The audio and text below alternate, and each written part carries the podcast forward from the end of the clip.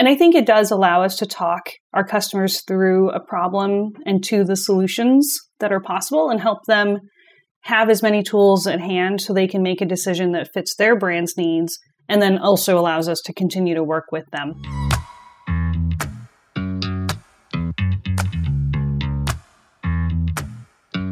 This is Evolve CPG, a community of purpose driven brand leaders who not only believe in better, but actively pursue it.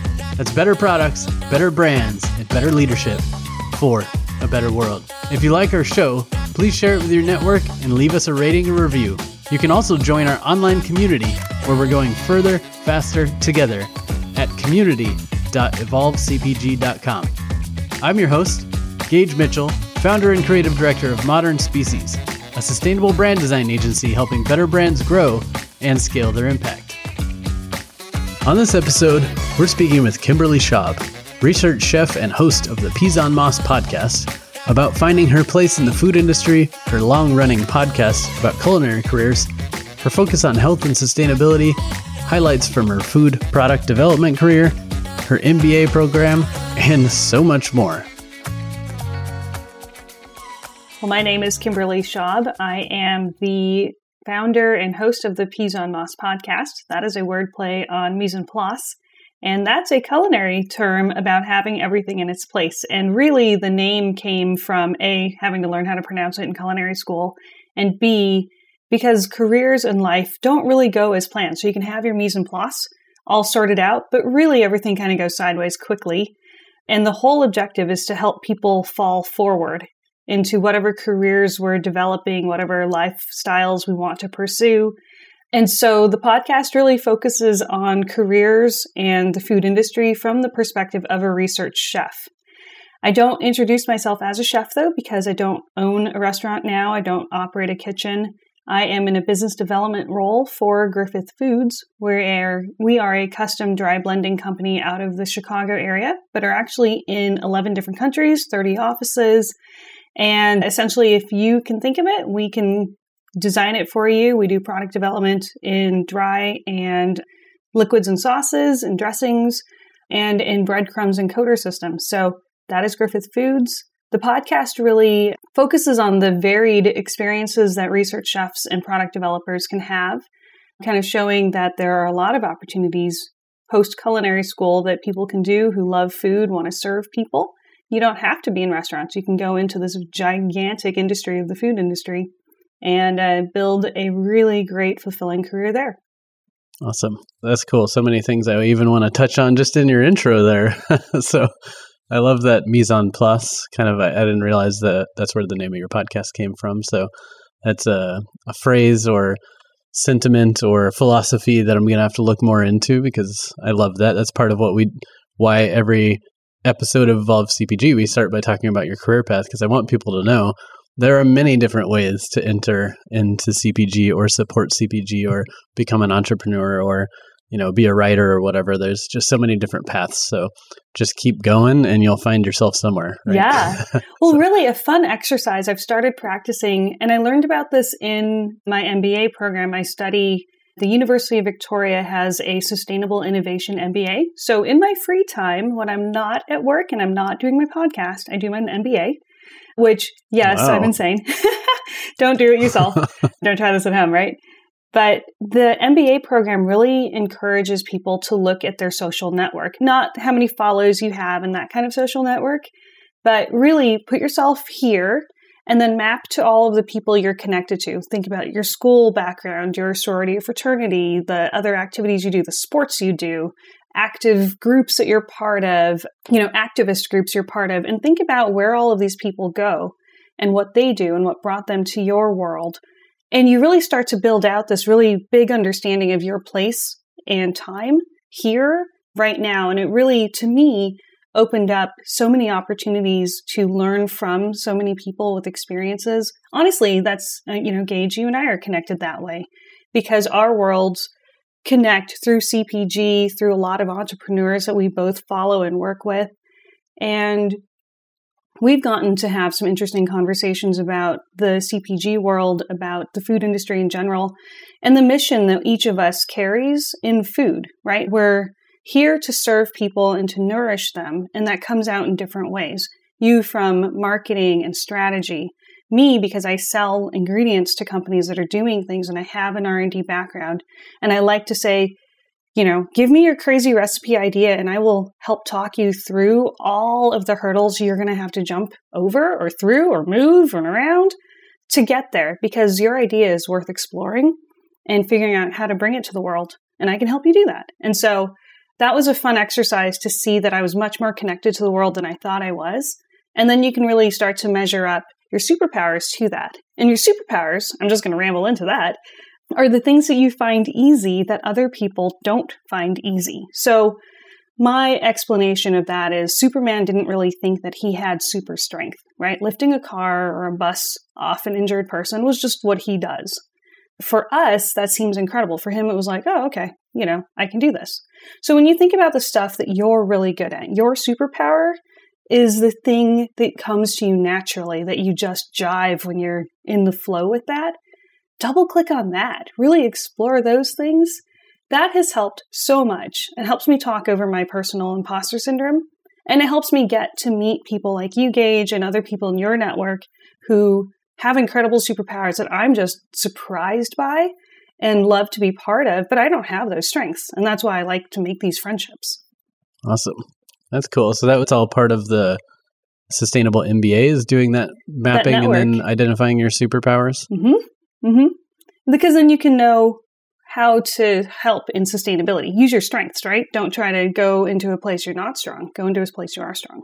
Yeah, it makes sense. It's like all of a sudden I'm spacing on the name of it, Ikigai, the kind of framework for kind of finding the intersection between your uh, what you're good at, what you are passionate about, or what you love mm-hmm. doing, what the world needs, and what you can get paid for. Yep. And if you find the combination or the center point of all those things, you'll be providing the world with your superpowers in a way that you can do it, be fulfilled by it, and actually make a living off of it, which is, I think, living the dream. If if you want to define living the dream, that's probably pretty close to it. I like Although that. some people might just prefer not to work, but I like being productive. I like contributing to society. So whether it's work or raising a child or building community or whatever, I think having some way that you're giving back or contributing, I think, is really important for emotional and mental well being. Yeah, agreed. And I, I, like that you gave several very different examples of that being the sweet spot because it could be really easy to think that the sweet spot is the way you make money or the way that you know your title is impressive or something like that. But there are so many other places that finding your sweet spot and your super strength or superpower are. And so I really like that you did expand that view kind of immediately. Nice. And speaking of sweet spot, it seems that you've had a focus on food and nutrition for your entire career, as far as I could tell. So, where did that passion originally come from? Oh, well, I'd love to share the story of how I had this long, you know, legacy and history of families cooking together and things like that. It really, I think, comes down to the fact that I've always been fascinated by the food I ate and what I could do with it. So I have a couple of specific memories that usually involve me doing something ridiculous with food and my parents actually embracing that. It wasn't always great. Let me be clear. I burned the heck out of every pan I've I've ever touched. And I've set off every single fire alarm in every apartment I've ever lived in. But Nice. At least you're consistent.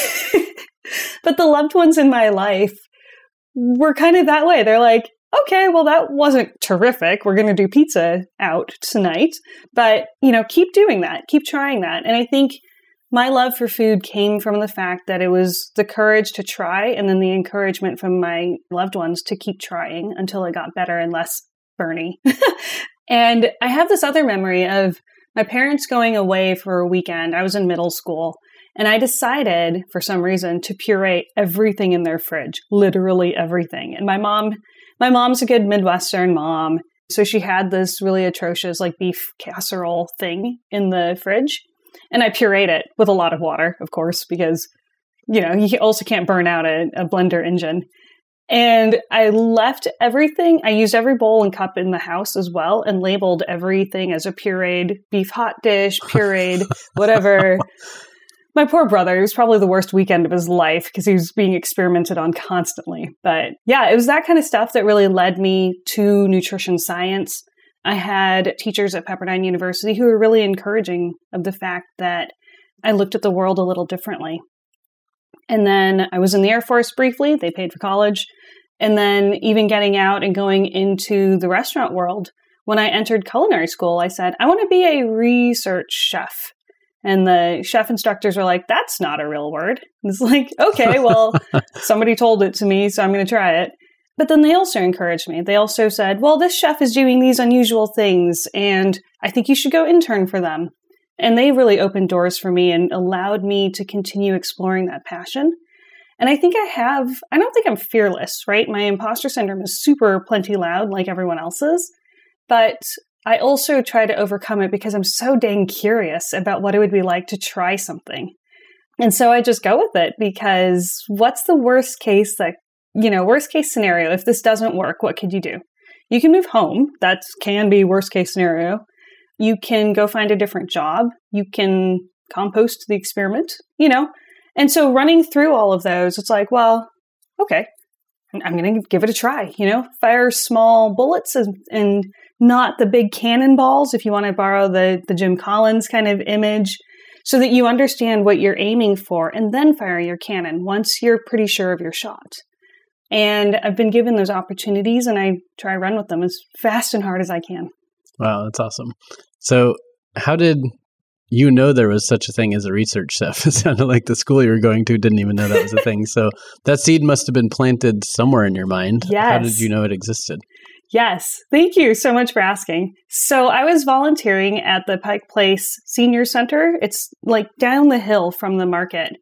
And I was really trying to get to know the Seattle area. I had just moved there in 09. And so I was volunteering there. I was peeling more potatoes than I ever thought could possibly exist in one shift. and the chef there was like, "Well, what do you want to do with your life? You know, you're you're a college graduate, but you clearly are peeling potatoes. So what's happening?" And I was I was in Seattle because I was trying to get into the University of Washington's Masters of Public Health program. They have a MPH RD program, registered dietitian nutritionist. And because I had a nutrition science background, I thought, okay, well, if you go to grad school, that's what you need to do. So I was there peeling potatoes, miserable as ever. And I was like, yeah, I want to be a chef RD. But what he heard was R&D chef. So I must have said RD chef and he heard R&D chef. And so I spent the entire shift talking about how cool R&D was and being a chef in that space and how you could really bring your love and passion and knowledge about food into food product development and impact, you know, millions of people by doing CPG product development. And I was like, wait, what? You know, so I actually went home and was like, I think I should go to culinary school and learn to be a chef and then try going to this R&D. And unfortunately, Google was a thing at the time, so I did get to Google it and try to figure that out and learned about the Research Chefs Association and learned what their qualifications were, the schooling, the network you need, and then was so fortunate to meet incredible people in the RCA who mentored me and and honestly, this is where the podcast came from too because I was blogging about this and got to have these phone calls with chefs of different stages in their careers and they gave me incredible advice. And I, I was able to start recording those conversations and putting them out there as the Peas on Moss podcast.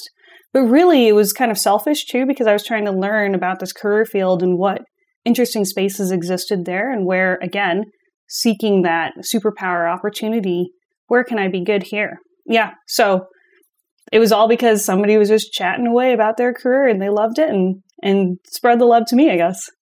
Yeah, and it's cool that it was kind of an accidental conversation too. like misheard something, went off on a riff, and you're like, "Ooh, that's it. That's really interesting." Actually, I hadn't thought about that, but tell me more. yeah, that's cool. The lesson I learned from that is it's those little conversations that we have with people that can be the most impactful. So if you're you know, if you're being a jerk, then potentially that could ruin someone's day and potentially change a, a trajectory for them. But in the more positive, if you identify that person's superpower because you do truthfully see that in their lives, and you say, I see this passion in you, how can I help you develop that? It doesn't have to be this formal mentorship sort of thing. It can just be a comment. And that could be enough encouragement to have somebody pursue that space. Right. Yeah, I think that ties back into manifesting to some degree that, you know, some people write it off as like this spiritual kind of thing that where there's the universe and it knows what you want and then, and then you just have to identify it yourself and then the universe will make it happen. But in a more like less woo woo kind of way, I think it's literally just you knowing what you want and talking about it or just having conversations with people and then when they know what you want, it's easier for them to help you or to point you in a direction or for anything else to come to your perspective. Like as soon as you think yellow cars, you're going to see a lot more yellow cars, right? So you're going to see more opportunities. You're going to talk about it more. People are going to look for those opportunities for you. And then magically it happens. So it's like part magic, but also just part having those small conversations, like you're saying, the power of a random conversation with somebody that you didn't know was going to guide you in any way. And next thing you know, you're off on a new career path or found a new book or a new mentor or a new hobby or a new whatever. Yeah. it's so super powerful. Exactly that, you know, and it can be multi year. So just because you mention it to somebody and you feel anxiety saying, oh, this is what I want to do, that person will hold that knowledge in their head, hopefully for your, for your Uh, betterment. And then eventually they'll run into someone in their network who may have access to a community that you want to be part of or to a person you wanted to meet and then bring that back around to you. But it, it can take a while. I guess it's not one of those you meet somebody at 5 p.m. of the start of a networking event and by 7 you've got, you know, the connections to the rest of the world. There have been some opportunities that were kind of slower burns and those are all really positive because they sometimes feel a little sweeter because you almost forgot you'd put it out there and asked someone to keep that in their mind. So, yeah, absolutely. As long as you open yourself up to possibilities, there's so many possible paths. Like speaking of which, I think that's cool that that's part of your reason for the Peas on Moss blog is or podcast is that there's a lot of different paths you can take in food and people don't know all those paths. Same thing with design. There's a lot of designers who are making it part of their mission to go into elementary, high schools, junior highs, elementary schools, and try to teach kids that there are paths, career paths, like viable career paths in art and creativity and other things like that, that I think most people don't know about. So they discourage their kids from pursuing more creative fields because they don't know there's actually really great careers in creativity. You don't have to be a starving artist, right? So I think the more we can let people know what the options are out in the world in various different focus areas, whether it's food or design or law or whatever. There's more than a hundred ways to practice every different profession, probably, right? That that would actually be an interesting book or something. It's like just breaking title. down for kids who are like in high school or something and they don't know what they want to do. Like you could have a book of okay, so you're kind of interested in medicine. Well, here's a hundred different careers that you could have in medicine, or you're interested in food. Well, here's a hundred different careers you could have in food. Something like that would be really cool. So I think it's powerful that you have the Peas on Moss platform to help folks who didn't know anything about all these different paths find one of those paths for them. You know, one of the things as you're saying that, I, almost more than a book would be to invite people in our networks to volunteer in their communities and help demonstrate and be that physical example of another way to live out a career. Because it's one thing to, I guess, enter a lot of personality traits and interests into a search engine and then spit out some careers, which always sound really cold on a results page or even in a book. It could potentially sound kind of boring.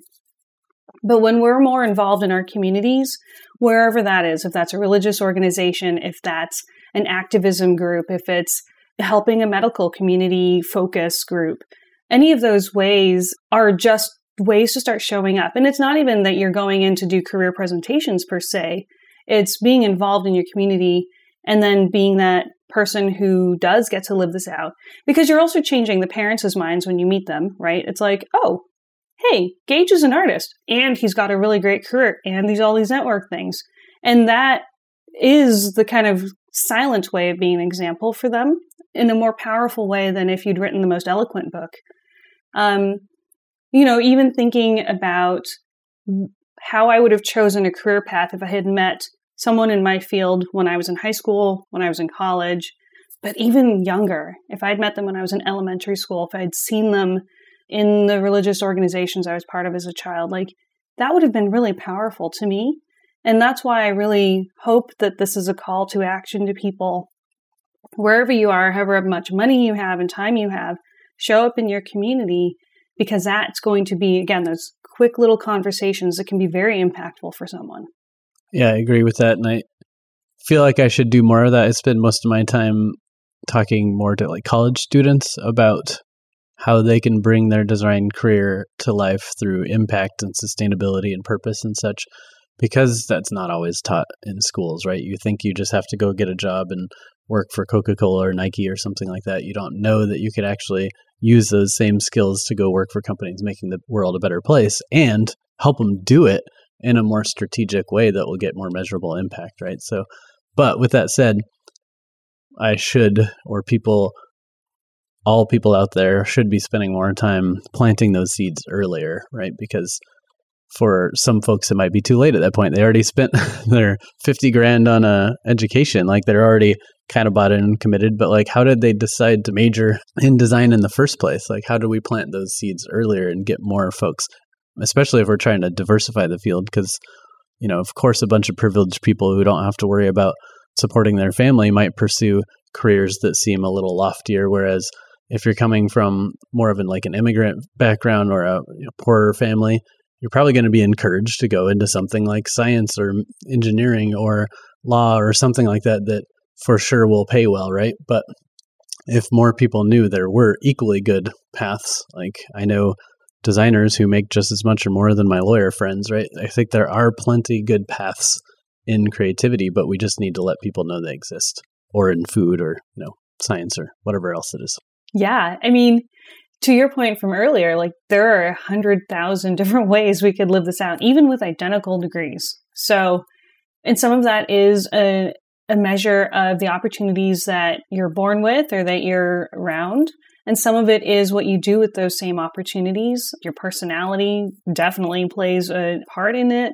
And then your courage, right? And courage is something that we can work on. Some of those other attributes in our lives we don't get to influence very much. But courage we can practice. And it takes a lot sometimes to put your, your skill out there. But the nice thing about social media and, and self publishing on the web now, right, Gage, is, is we can put our own stuff out there and say, okay, well, even if only my mom or my partner or whoever listens to it or looks at it, great. You know, I'm out there, I'm published. And that first piece that you post is the big courage hurdle. And then the second piece, right? But it, it actually diminishes over time.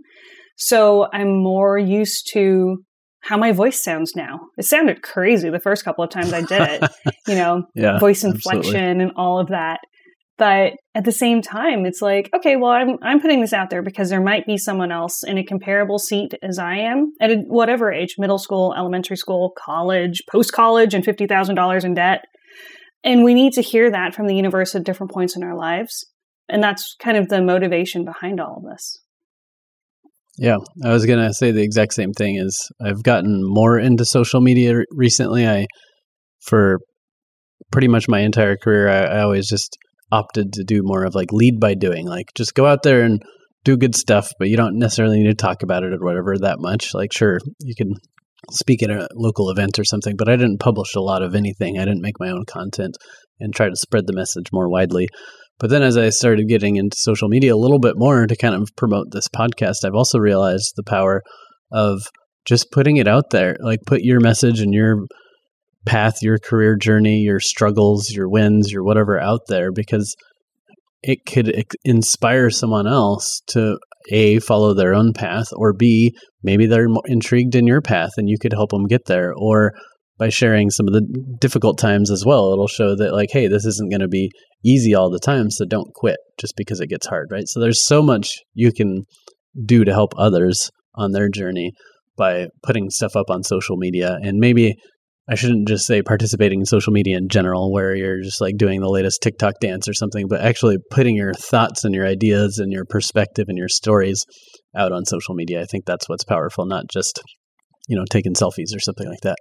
It can be another path into kind of your background and spread much further, much quicker, I think. Um, but with that said, I wanted to also touch on your path of publishing because you've been doing the Peas on Moss for, I think, 13 plus years, which is a lot longer than most people I know who are podcasting. So, how did you come to this conclusion so early that it was such a good idea to put content out in the world? Like, I get that you wanted to document your own journey and help some other people, but why podcasting? Why publishing content? And if something comes to mind, are there any like highlights from that journey, that 13 plus year journey? Oh man. Well, when we do that math, that's kind of crazy. But yeah, it's, you know, okay, so if you go back, I started the Peas on Moss blog when I got accepted into the Seattle Culinary Academy. And I chose SCA because a mentor chef of mine, um, Graham Kerr, who's a celebrity chef, known as the Galloping Gourmet or Mini Max, depending on how old you were when you watched him. He really encouraged me to take my love for food and my knowledge of nutrition and smush it together and go to culinary school so I can really earn the rights eventually to call myself a chef. And he literally said, if I were to go to culinary school today, I would go to the Seattle Culinary Academy and study under chef so and so. And I was like, whoa, well, that's an endorsement. I did tour the other culinary programs in Seattle just to make sure that the choice I was making was really aligned to my personal values. What I liked about SCA is that they had a sustainable kitchen management perspective, and really the chefs would go into our compost bins and make sure we weren't just willy nilly wasting food. So that's been part of my life and my food ethos since the beginning of my professional cooking. The other thing they did is offered students opportunities to go to Quillisascut Farm, which is in the Spokane area of Washington state. And that farm's mission really was to connect culinary professionals with their farmers and understand the effort and the investment that goes into every single ingredient that we work with and how precious it is and how much responsibility is on us as chefs and culinary professionals. And I wanted to share that message and that mission as widely as I could. The other reason was because across the culinary program, we students had to set up our stations and be successful in short periods of meal service time. And so I started throwing pictures of my station on my blog so people could follow along and, and, give comments like, oh, I would never put the lettuce next to the tomatoes because your hands will be wet when you're grabbing one or the other. And it's like, oh, that's, that's a good point. You know, and that kind of very basic knowledge. And it really followed through my journey as um, a cook and then leveraging that into work in restaurant groups and into a purchasing management position. And so the blog is kind of this funny journal of my life. And every point in time, if you interviewed me then, would be a mix of I don't know what I'm doing and look at these cool things that I've, that I've just done. And I still feel that way. There's just more years behind me now. And then again, the, the podcast part literally came from meeting research chefs and them saying, Hey, if you want to jump on a call and talk of a career, I'm happy to do so. And I was like, Yeah, that'd be amazing. Do you mind if I record it? And then, and I had recorded them initially just for myself. But the information those chefs dropped, just again as side comments about their own careers, were so good. I was like, Chef, you have to let me share this with the world, even if it's just your mom and your boss. Like, can we please just put this out there? They're like, okay, yeah, we can do that. So we re recorded a few of those conversations and then it just kind of started to build. And it's not, you know, I don't have this like world famous podcast by any stretch of the imagination. I'm a big deal for the 1,200 people who identify as research chefs. yeah. but again, it's just another way to show cool careers and their stories because we don't really talk to the chefs. There's the celebrity chefs, right, who all get their own TV shows and their branded pots and pans. But what about the rest of us who are actually part of these food companies? When you walk down a grocery store aisle and you're looking at all these cool packaged foods, there's a chef and there are product developers and food scientists and supply chain operators who are doing all of that work for you. And I want them and their stories to be known. And I want our marketing teams and our designers to be known because it's a lot of work to get a really cool package onto a shelf. Right.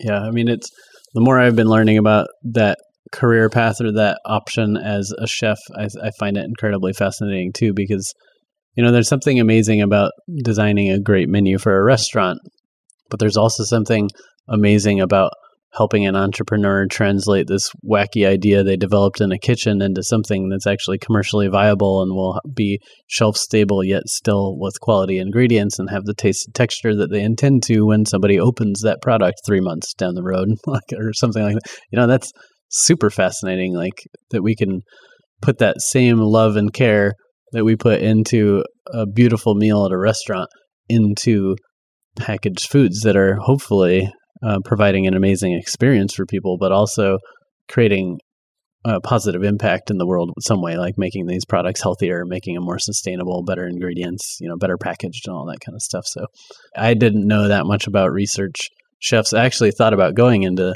culinary arts. Uh, I was like trying to decide between like graphic design, architecture, and culinary arts, and ended up just going down this path. But I've always had a personal habit of cooking most of the meals I eat, and I just love food. Food's always like been a big part of my life and passion and hobbies. Like most of most of my hobbies, and especially around travel, end up being around going places and trying the different restaurants or breweries or distilleries or whatever else I can find. I'm just super interested in what people are creating through food. So anyway, that's cool that they're you discovered these paths and you just found ways to share how other people came to their journey and share their wisdom with others as well.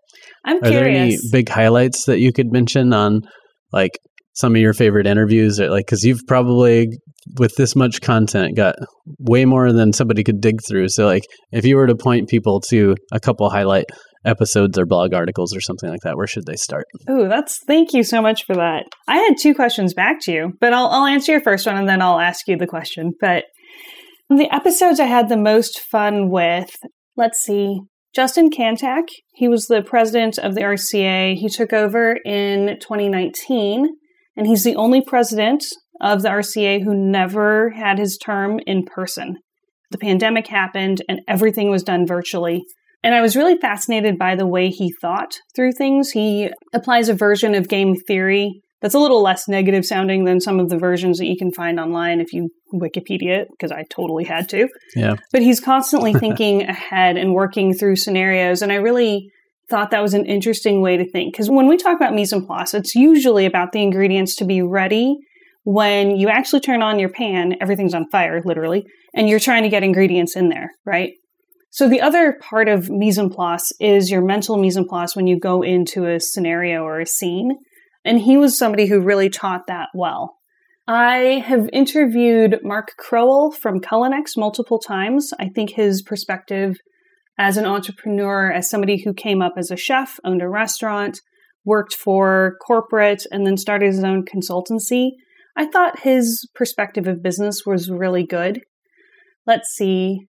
There are a couple of favorites that I've had. Oh, actually, Barbara Zotto, she was a chef from New York who worked in Seattle as well. I, I really leaned on the Seattle crew this time, but her stories of kitchens was really interesting because it was a stark reminder of why I left kind of the bloodthirsty side of corporate life because, or sorry, of, of kitchen life because it was this whole I will climb to the top over your corpse sort of mentality. And she talks Yeah. about the resiliency that she had to develop despite that. And, you know, I really admired her story and the fact that she came through that and she approached it with such humor. So there's really big, heavy belly laughs in uh, that conversation.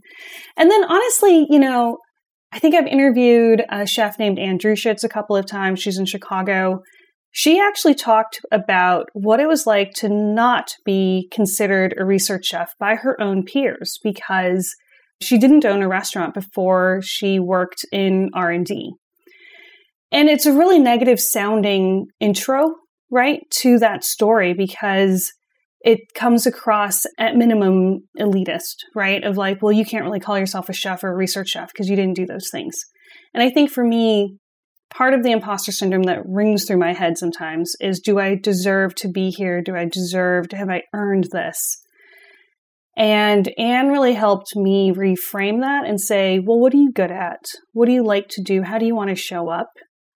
Then hang that shingle out there, put your energy out there, and go for it. And naysayers can be naysayers, and you will prove them wrong. And I was like, whoa, okay, that's intense and incredible. And I was really grateful to her for that message. Yeah, that sound like all great stories. So we'll we'll try to make sure we put some links to each of those. I'll have to add those for to you. give people a head start. yeah. Uh, cool. So and then you said you had a follow up question. I had a question for you because your career split options sound really good, and knowing that you're a designer and a strategist, I'm like, okay, well that path seems so obvious, but it sounds like you had to make a decision not to go be a food professional in that traditional sense. So, what was that tipping point for you? You know, I didn't know a lot about these different career paths. I knew that I liked the idea of business just because I came from a line of entrepreneurs. And that seemed cool to be able to kind of control your own destiny and create your own kind of path. So that sounded fun, some sort of business focus. And then I liked creativity, like art, just creative problem solving. And I found out there was this career in graphic design that you could kind of combine that creativity and business. I also liked the idea of architecture and that it was like creativity and placemaking that could be really fun. And then I liked culinary arts because I just grew up loving to cook and had a grandmother who, you know, had her own garden and cooked so many things from scratch and just made amazing food. And that kind of inspired me to make a lot of my own food. And so I had that connection with food, and I thought like, well, food and business equals like culinary arts, like maybe opening a restaurant or doing something like that. I think not knowing what those career paths were really like, I had to just kind of like pick one of them to go towards. And the tiny bit I had heard about the culinary world is how cutthroat it is, how difficult it is to actually make it through, and how most restaurants fail, and like all this kind of stuff. And I was like, "Ooh, that sounds pretty rough." And then I and sometimes the the lifestyle can be pretty unhealthy too you know like you have to work crazy hours and a lot of kitchens are full of drugs and stuff like that to get them through the rush periods and i was like okay well maybe that's not the path and then the architecture world i had heard that you might work in that field for like 10 plus years before you ever get to do any of your own kind of creative work because you have to spend so many years kind of working under people and doing a bunch of production work and then the projects can take so long you might work on one project for five or 10 years before it's done. So, how many projects would you actually get to do before your career ends? Like, unless you're some world famous architect who has a ton of people and you get to do these cool sketches and move on. So, that felt like, well, you don't get as much creativity as I would like maybe in that field. It's like 90% engineering, 10% creativity or something like that.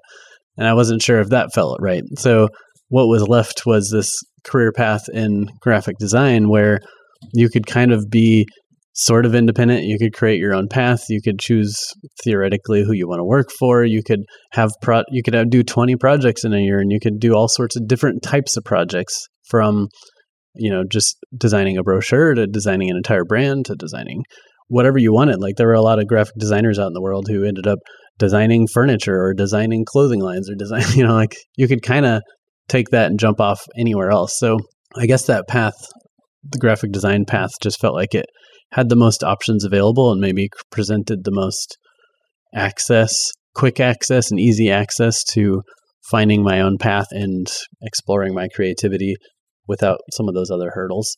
And I I suppose I thought that I could always go back and try to do some of those other things later if graphic design didn't work. So that was my uneducated like I didn't get to mentor with other people or see what the world was really like and, and it kind of changed my perspective. And to be honest i'm still holding in the back of my in my back pocket the the option of opening up a restaurant at some point.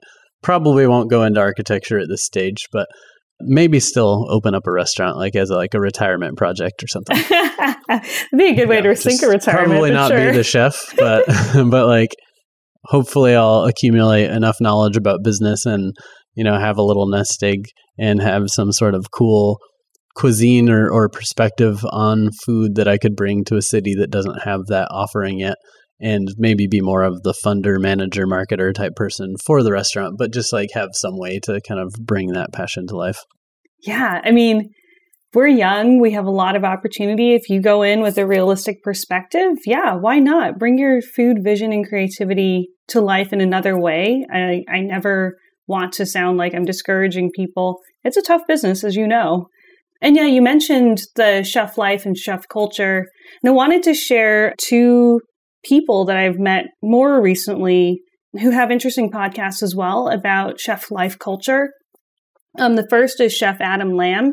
He runs the Chef Life Radio, and he talks a lot about mental health and the way we valorize really toxic behavior in kitchens, and we need to address that head on. We, as people in the industry, and I really like how he's choosing to show up. He's got a lot of lived experiences. And honestly, he's one of those mentors who he's like, don't step in that pothole, you'll break an ankle, because I did kind of kind of guy.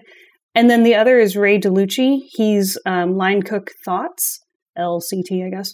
And he also went to CIA, but has now chosen to leave restaurants. And he has a really well documented journey in that because he actually maintained a blog and podcast as well and writes for Plate Magazine. Um, and both of them really talk about um, kitchen culture and ways that we don't have to put up with this and maintain it. So, Gage, when you come back to the restaurant world actively, will be a different world. yeah, well, that that's cool. I mean, that's the thing too is the more I learn about all the possibilities in culinary professions, if I knew all that then, if I had been following if the Pisan moss existed when I was trying to decide where to go with my career path, you know, it might have been a different story. And I'm, I'm sure there's always great examples and bad examples in every industry. Like there's plenty of toxic work culture stuff that goes on in design agencies as well, right? So it's like no industry is free from the bad apples, and every industry has its shining stars or its more meaningful paths that you could pursue. So I, I don't want anyone listening to hear my decision process and not go into any culinary degrees because uh, again it was a very uneducated uninformed perspective but that's just how i made the decision at that time it's interesting i'm sure to there's hear plenty that. of great paths to go down because I see you with such towering strengths in design and strategy. I, I honestly, we're connected again through how you've chosen to show up in social media and ask really thought provoking questions. Um, and I really admire that of you. And so I would have called design and creativity in the way that you're living out as the towering strength. So again, I understand that when we're trying to make these decisions in high school, it feels so permanent and it feels so like, oh my gosh, I'm picking this path and I will never get to, you know, go back. I like that you have the back pocket plan. I like that you have the kind of the phased approach of what we're doing in our careers today because this fits our lives today. But we'll have other life circumstances later that will allow us to do other things, but then won't allow us to do the things we might do now. Yeah. Just because, like, you can go on a path, that path may not continue forever, but there will be other paths and your journey continues, I think. So I think there's so many people who get into their 30s, 40s, 50s, and they're afraid to shift their career because they're like, oh, I'm starting over. But there's plenty of examples of people who've thrived in their new career starting in those careers super late in life. And, you know, let's be honest, 30s and 40s and 50s isn't that late God, if you're planning on picking a career that, like, you're passionate about enough that you could kind of continue doing for the rest of your life. You still got plenty of time, right? So I wouldn't discourage people from starting somewhere, seeing what you can learn, and then pivoting as you need to, partly because I think it'll make you even better in that new field because you'll be bringing a different perspective that other people don't have. And one of the talks I was giving for a little while to the design community was this idea of what I was calling a one pot life, which was to suggest a cooking kind of term of like, you know, just put all the ingredients into one pot instead of having all these dishes. And my thinking was that as a creative or as a whatever field you're in, you can combine your passions in life with your work skills, with what you're talented at, with what will pay you, kind of like that ikigai form, framework that we are talking about before. So for me, I didn't necessarily say no to food. I just found a way to weave food into my business and design career path, right? So it gives me kind of a, a richer sense of identity and a more kind of unique approach to everything I do that not every designer cares as much about food as I do, or not every business person knows about as much about design as I do. And by pulling all these things together, I create a very unique and authentic path for me that still has flexibility. Like I said, I could still open up a restaurant and still identify as a designer and a business person by running that restaurant and doing the marketing and doing the brand. You know, like there's there's so many paths there. I can by having this one pot life, so to speak, I have options and I'm never stuck, right? There's opportunity plenty of opportunity. Like we were talking about, a hundred different ways you could live into each profession or more. I'm just making that number up.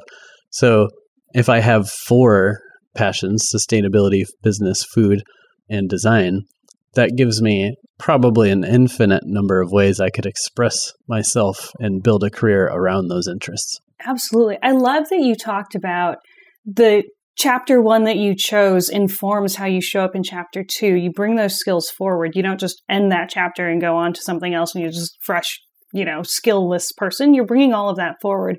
I really felt that way when I left the military that I'd wasted my first four years of life. you know, because at the ripe old age of 26, you feel pretty old.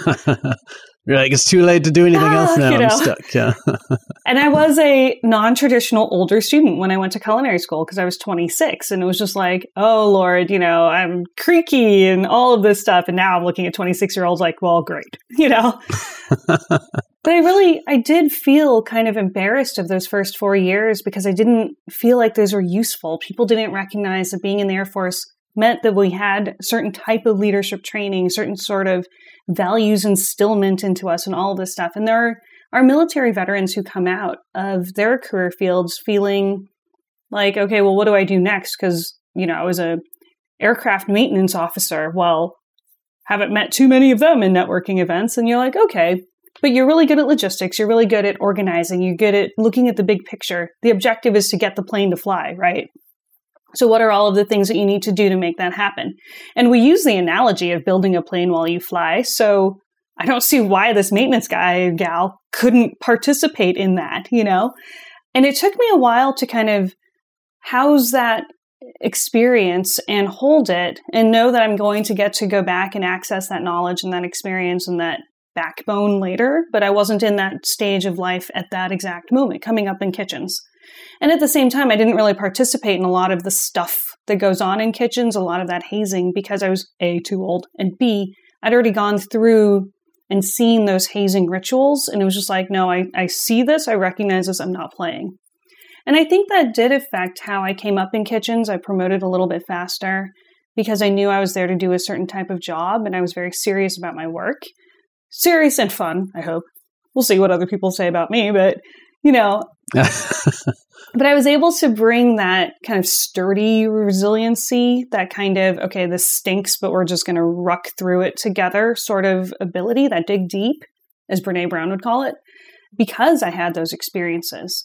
And now I'm getting to talk about that on the podcast. I've met military veterans in the career field where I'm like, oh, see, you have this knowledge, you have this strength because we we learned it through hard times in our first careers, and now we're getting to apply that.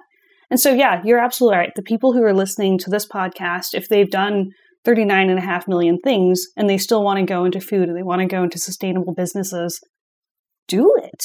Know your runway, know your landing zone, but do it because the world hasn't heard your voice and seen your creativity yet.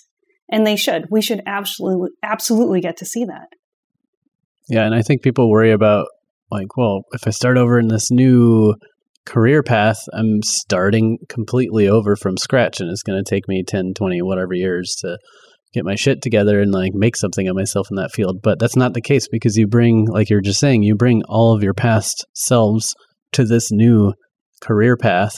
Therefore, you're going to be way ahead of the curve of everyone else that's only one year into that career path because you're going to bring so much more wisdom, experience, knowledge. You're going to have a better understanding of what's important to learn and what's what you can kind of like tuck in the back pocket for later because you've lived life. Whereas the students who are, you know, st- still in school and haven't gone out into the working world yet and haven't learned through hard knocks yet don't really know which lessons to pay attention to or don't really understand what's important to get out of school. But when you go back to school or enter a new career, you have much different priorities and you're going to focus much harder on learning what you need to learn and you're going to work harder because you know that it's going to make the difference and you're going to probably bring a unique perspective and unique experiences to the field and stand out from everyone else because you bring something much richer, right? So it's almost in my mind like a detriment to not bring multiple experiences into whatever you do. Like if you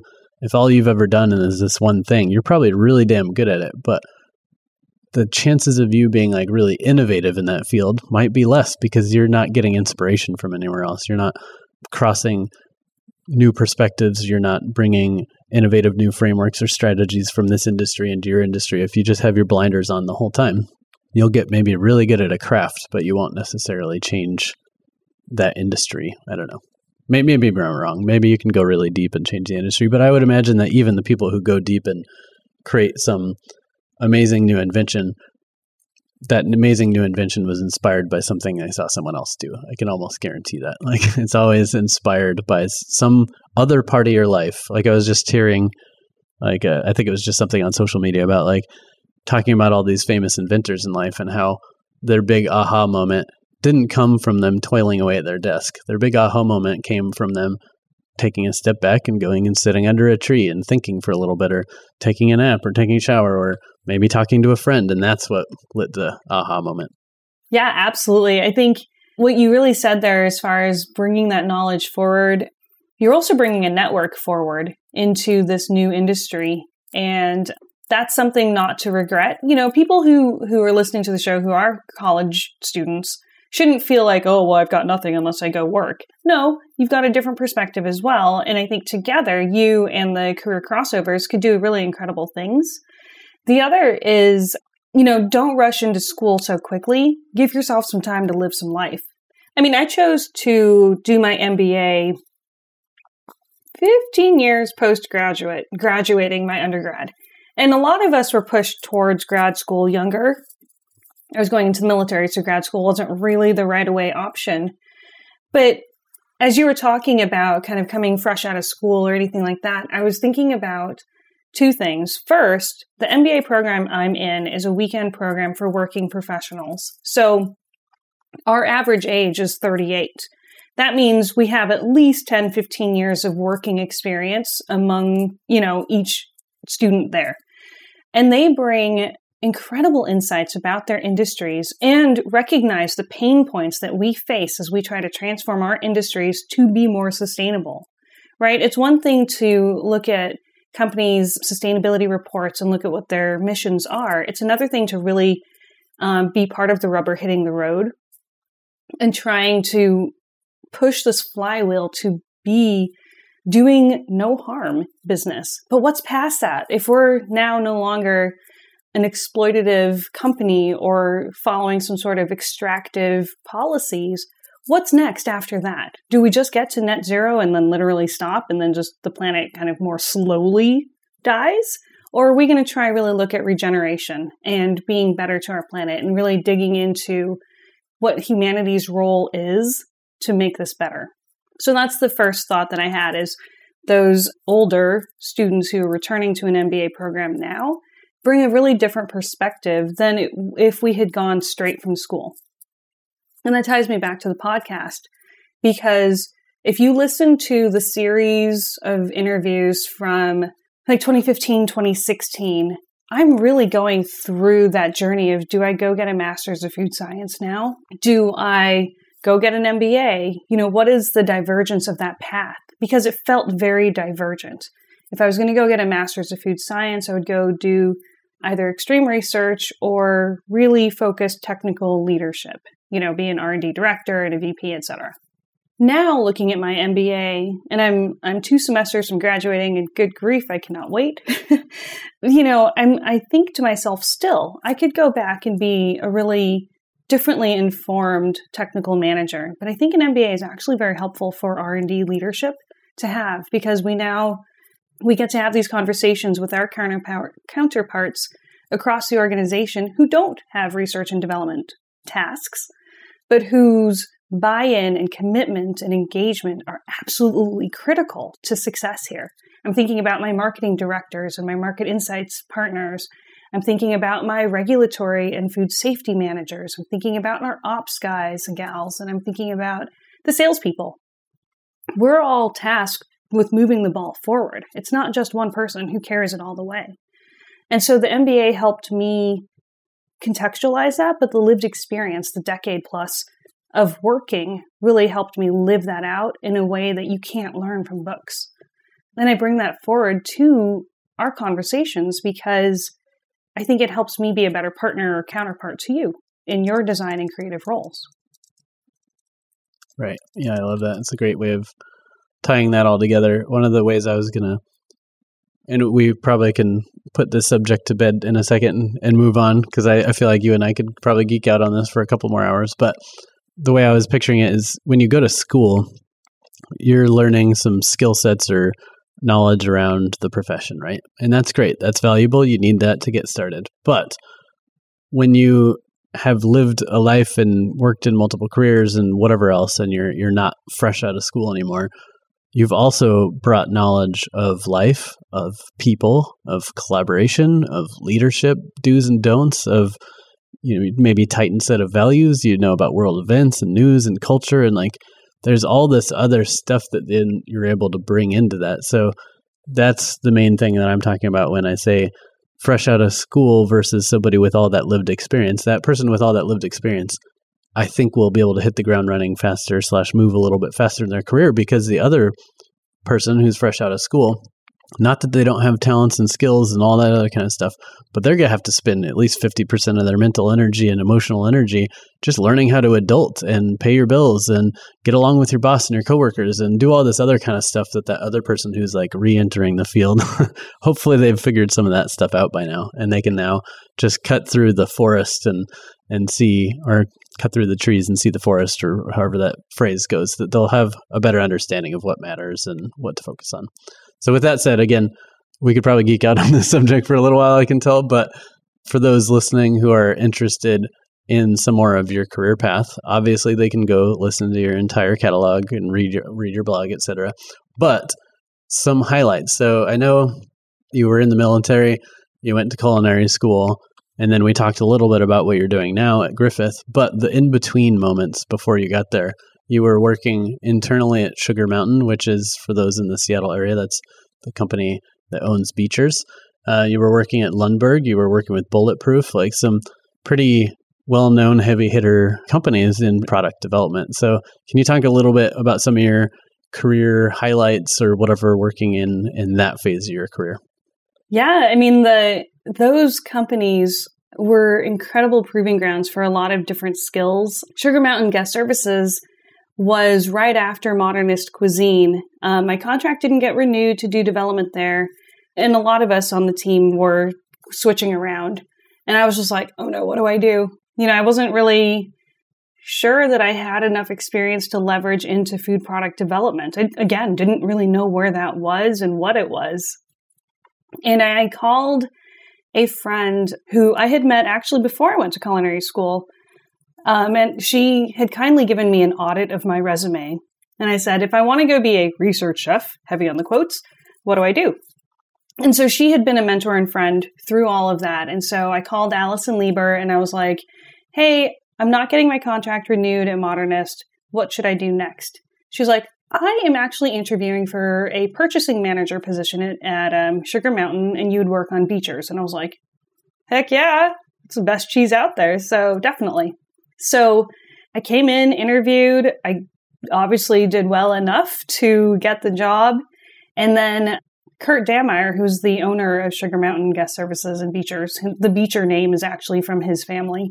He caught me in the kitchen redoing a recipe because the yields were wrong and I was pushing back on a contract.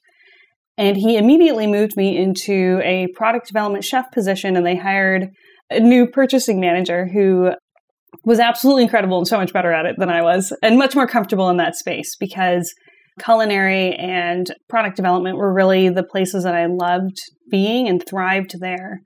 And they were really supportive of my learning curve going from restaurants into corporate product development. And so I really credit them for that. And then I credit Kurt for saying, I think you've outgrown the product development that we need right now. So why don't you find another space? And I was like, wow, that is brutal. And I was really hurt at the time. And he's going to listen to this and be like, what? but what really, it was that encouragement of someone to say, hey, you have strengths elsewhere. And I think you need to be encouraged to go figure that out. And I'm really grateful that he did that. He had the, honestly, the awareness to say that and, instead of just letting me sit there and be bored. So I moved to Lundberg Family Farms and that felt like kind of the first big corporate R&D type of job I had scientist who worked for me. We worked with the sensory group and actually established the sensory group. Let me not be coy about that.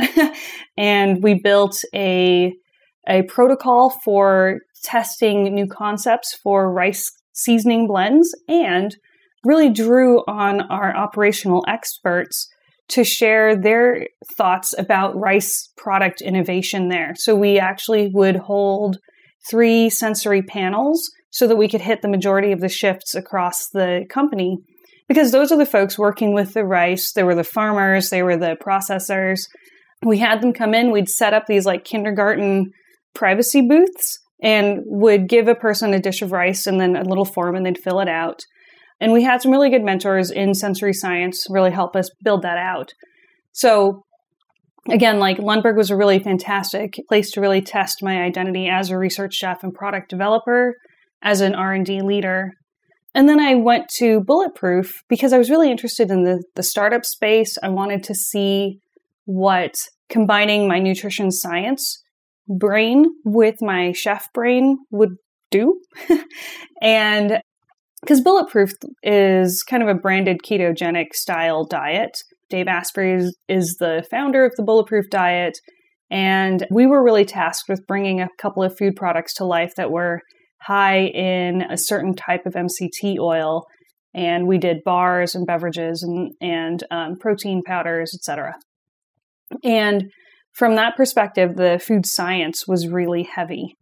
And I was lucky to have incredible mentors who helped me understand the science, helped me move through, again, that imposter syndrome piece to understanding what I needed to know so that I could help make decisions or find the data to inform the decisions that needed to be made yeah, the scientist there, uh, Rodney Johnson, was really open minded to having someone who was a little bit unconventional with my own career background and really relied on me as a culinary professional and a food scientist to come in and say, okay, I think this is what we need to do and make this product taste as good as it's going to get with, with the ingredient restrictions we have.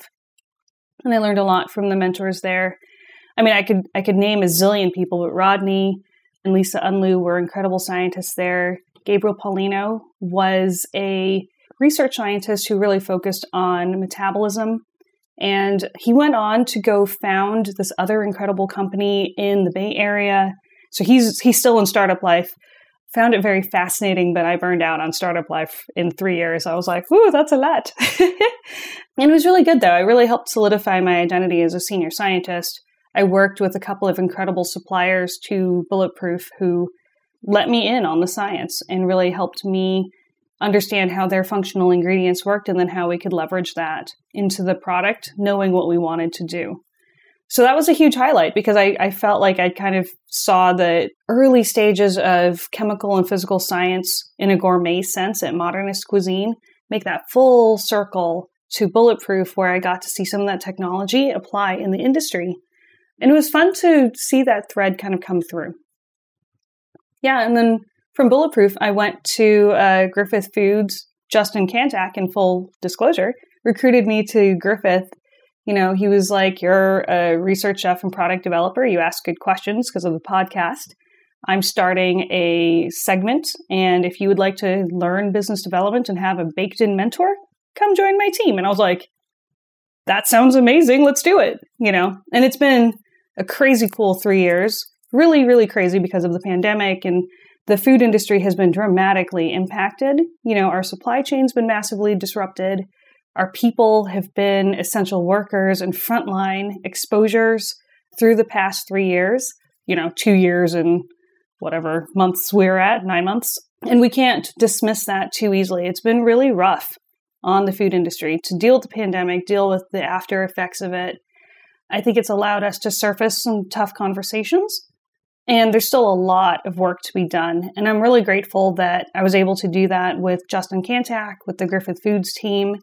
And I'm really excited to see what happens next. I'm getting to really take a stronger focus on sustainability and where Griffith is going to go with our sustainable sourcing, with the way we work with our partners, the ingredients that we source and provide to customers.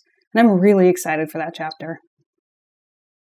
That's great. Is that part of why you're doing the MBA? Is because of your role within Griffith, or was it just something you wanted to do on your own?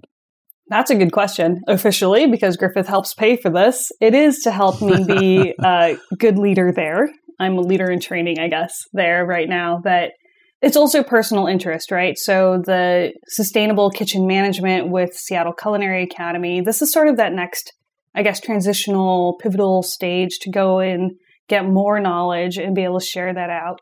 So, yes, it's to help Griffith be better at sustainability in the ways that I can influence it.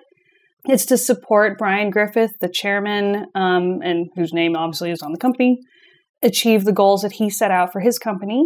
And then it's also for me in how I want to impact the industry overall and help to inform the strategy, help to build up better businesses wherever they are and whoever they are so that we can continue to transform the industry together, right? I'm just one more hand on that flywheel, just like yours. Yeah, that's cool. So, one thing that I want to bring back from what you said early in the conversation was you don't call yourself a chef anymore because you're in business development now. But I'd be curious to hear that because obviously you've spent a lot of time in being kind of a, a product development chef, a research and development chef, etc. And now you're in this new role. But is that an identity that doesn't continue? Like, for example, even though I do mostly like managing the business and doing strategy and stuff with modern species now, I still identify as a designer because for me, designing isn't just a thing that you do, but it's like a way of thinking and a way of seeing and experiencing the world. So I still identify as a designer, even if I'm not like in files designing all day. So I'm curious, like, do you really not f- see yourself as a chef anymore? Because I feel like bringing that part of your identity into this business development role could be really powerful, but like putting that identity aside and putting it on a shelf and saying that's not me anymore feels like it's a, you know dismissing a lot of your experience and a lot of your knowledge and passion and why you're coming to this role in Griffith. Dang, you went right for it. you know, that is such good pushback. And it's sort of the same fear, I think, that I tap into with with saying that I'm a military veteran and that I can kind of pack that up into an easy word that you you put on a shelf. I think you're right. I think bringing my chef identity and my skill sets forward would really enhance my business development skills and the way I show up. I think I intentionally shelved it when I was at Griffith because we try to keep the salespeople and the product developers in our lanes so that the scientists can go do the scientific things and the salespeople can go sell. And I do think that that is a bit of a disservice to the customer in the end, to perhaps the contributors themselves, because we might risk leaving some skills and some insights on the table. One thing I've admired about Justin is that he actually recruited food scientists to his two sales positions. So, me, and then Jesse Pulowski, who's the other food scientist turned business developer, account director. And you're right, we do actually let more of our food science and chef skills come through than you would think because of the pandemic disruptions in supply chain. So we actually understand what those functional ingredients are, especially when we're out of them and have to troubleshoot with our customer, right? Because we're trying to tell them, oh, yeah. you're out of X. I'm like, oh my God, what does X do? And it's like, well, it does this. So we could do these, you know, we could use these other ingredients as substitutes. You'll maintain your claims. Our scientists have already tested these formulas. Here you go. And I think it does allow us to talk our customers through a problem and to the solutions that are possible and help them have as many tools at hand so they can make a decision that fits their brand's needs and then also allows us to continue to work with them. So you're right. I do sound dismissive of that chef identity. I think I'm I separate those because I want folks who do sit in those chef positions to understand that I recognize the rank and the responsibility that they have that I don't carry anymore that might be self-induced. Yeah, maybe. I also wonder, like you, you mentioned that person that was on your podcast who talked about some of the discrimination against R and D chefs versus you know whatever you would call a regular chef in a restaurant chef. or something like that. like they don't think you're quite as good as they are or something like that. So could some of it also be coming from that? Is like you feel like there's a lot of elitism to some degree in the culinary world and if you tell someone you're a chef, they might be like, "You're not a chef. You don't work at a restaurant, or you're not like you're not developing products right now." And like, there's some of that ego that's brought into it. So therefore, you're kind of like lowering yourself, but you're like pulling that identity off just to not hurt someone else's feelings or something too. Yeah. Dang. Well, if if uh, restaurants don't work, therapy might work for you. uh, yeah. No, that's yeah. that's really astute. Um, I think so. I think it's it could be an anticipation of feedback that I get from people. It could be imposter syndrome coming through. It could just be the fact that I don't really want to get confused with a restaurant chef because our responsibilities are different. The weight on our shoulders is different. But yeah, I, I certainly don't want to have people feel that a research chef is less. And I do want to defend that position that research chefs are peers of restaurant chefs and we have different careers and we have different ways of showing up but we are all responsible for the bottom line really and how we bring food to customers because ultimately we're in food because we like to serve delicious things to people for them to enjoy and to fit into their lives and the, the day part that they're consuming it and make their lives happy for that moment right um, yeah so research chefs and restaurant chefs it is kind of an age old argument potentially, and I kind of had chosen my words, but yeah, it's such an interesting idea. I'll have to think about that one a bit more. Yeah, I mean, every industry has those kind of like some of that baggage of who gets to call themselves a designer or a chef, or who gets to call themselves a, um, you know, whatever else. I'm sure there's a ton of other industries, but I've witnessed it in just multiple industries I'm in. So it is interesting, though, that I think some of it's maybe imposter syndrome, some of it's humility or worrying about other people's feelings or sometimes like sometimes when we pull some of these labels off or diminish our own resume so to speak to soften our experience for other people or whatever. It's, it's just something i'm kind of exploring lately too is how we talk about ourselves sometimes is more in relation to how we who we're talking to and and how we think they might perceive that right? Whereas if we just lean more into our identities and and come into life as our full self without necessarily apologizing for it, but talking about the complexities that you are a research chef, you are a military veteran, you are an MBA student, almost graduate, etc. Like all those things are powerful and they tell so much more about you. Thank you for that. Yeah, it's diminishing myself is something I think I do easily, and I, I, definitely am working on that. I think it goes back to that whole Superman comparison, right? I can talk really boldly about helping someone else identify their superpowers, but really stepping forward proudly with the experiences I have, that is really hard.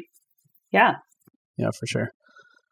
All right. Well, that's your homework. You know, you're going to work on that. But uh, I think we could geek out on a lot of these subjects for a little bit or for a while longer. But since we've already been talking for more than an hour, I should probably start wrapping this up. So, to wrap up, how would you define better for the world?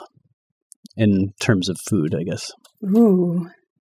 I think it is in restoration and regeneration, if that is for the planet's health, you know, obviously trying to limit the effects of climate change, or if it's restorative to the people in our community and whoever we're serving. I would say both of those are places that we can see better for the world show up. I love it. Because, I mean, if you think about it, well, foodie folks like us eat food for the experience of it. The point of food is to sustain life and make us healthy, not sick, right? But so much of our food system has gotten to the point where it's making both us and the planet sick instead of healthy. So, getting the world back to the original purpose of food, which is to make us healthier and do it in a circular kind of regenerative way where it's not just making us healthy but also making the planet healthy and so on and so forth i think that's that's a bold it shouldn't be bold, but a bold goal and something that's very much needed in the world. So I totally appreciate that. An untapped resource with that is really understanding indigenous people's ways with their food traditions and and not to you know put them on this unrealistic pedestal, but really understand what our relationship is with the planet and with our food and to each other because we have responsibility to the 9 let's see, 8 billion people that we have on the planet now and understand that we have to work together to do this. It can't be um, exploitative. It can't be everything comes to the richer or louder nations or the ones with the bigger guns. It has to be where we're all in this together. We're kind of more that planet citizen, not so much just the citizen of whatever nation we're in.